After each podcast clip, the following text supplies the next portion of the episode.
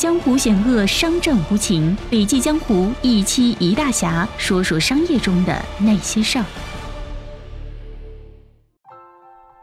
亲爱的听众，你好，这里是笔记侠，我是主播晴天。今天要为您分享的文章呢，是来自顾家家居股份有限公司总裁李东来先生的一篇文章，叫做《多听意见，少决策，高质量决策三大法则》。什么叫做正确科学的决策呢？管理学大师赫伯特·西蒙讲过，管理就是决策，决策对管理非常重要。决策不仅对管理重要，对人的一生都非常重要。人的一生要经历无数个决策链条，不断做出选择，每一个岔路的选择都会影响后面人生的发展历程。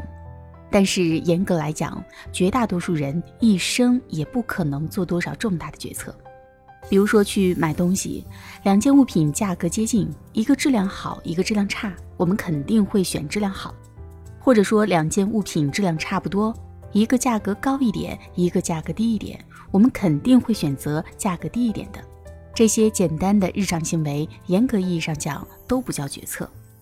那么真正意义上的决策呢？是面对很难做出判断，或者是多种方案相比各有优劣、不相伯仲的时候，我们该如何抉择？这往往是一个非常纠结的心理过程。比如说，某下属打报告提了三个方案，A、B、C。我们首先肯定会分析三个方案的利弊，但是很多事情的利弊并非显而易见，背后的逻辑也是错综复杂的。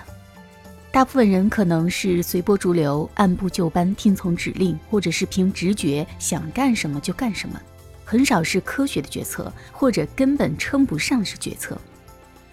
那么，我们有没有想过一个问题呢？是否所有老板的决策都是深谋远虑、深思熟虑的结果呢？以我个人接触实际经营的经历来说，包括请教一些领导和大老板，这个问题要一分为二的看。应该说，大企业的重大决策一般都有一定的科学性，但是大部分创业型企业的决策往往都靠创始人的直觉、经验、使命感驱动，很难说科学还是非科学。因为在起步和创业阶段，企业必须在变化中不断调整，不断做微决策，错了马上就改，或者是调整要快。但是企业到了成熟阶段或者规模比较大时再做决策，则一定要有科学含量。决策需要有科学含量，但什么是真正科学的决策却没有标准答案，包括许多讲管理、讲决策的书也没有统一的定义。我们都听过这样一句话，叫做“听大多数人的意见，与少数的人商量，最后自己做决策”。这句话讲的只是决策的原则，是在决策过程当中信息由宽到窄的一个过程，也很难说这就是科学决策。我们一般人很少会遇到重大决策，但诸如选择上哪个大学、大学之后去哪儿工作、职业选择、结婚等这些事情。我认为都是普通人一生中比较重大的决策，都应该用科学决策的基本模型和要素来论证与检验，提升决策的质量。高质量决策背后的力量是什么呢？我认为最重要的是三个维度：第一是价值观，第二是远见，第三是逻辑。价值观对决策非常重要，不管平时有没有感知，我们都在潜意识中使用价值观的力量来做决策。用通俗的话来讲，就是价值观就是你头脑中所能够储存的所有价值偏好的重要度排序。也就是说，你在脑海中认为什么更重要，这是非常强大的力量。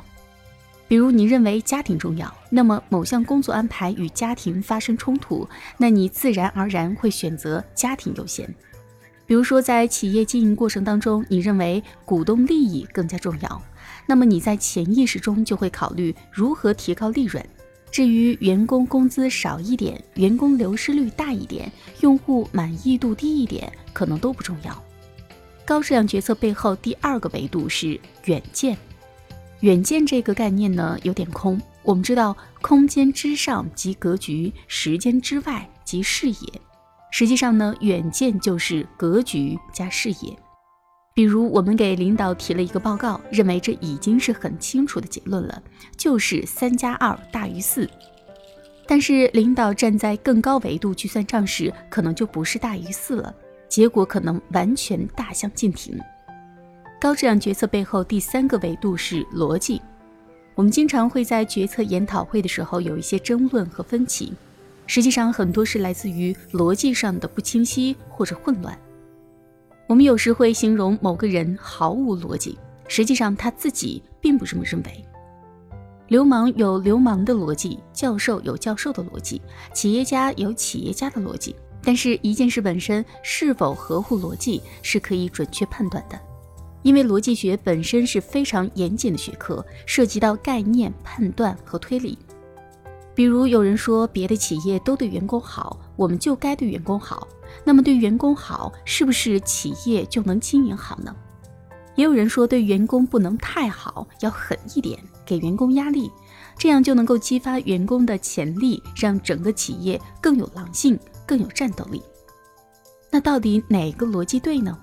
其实很难说，这些逻辑本身能否自圆其说，是检验我们决策是否高质量的重要标准。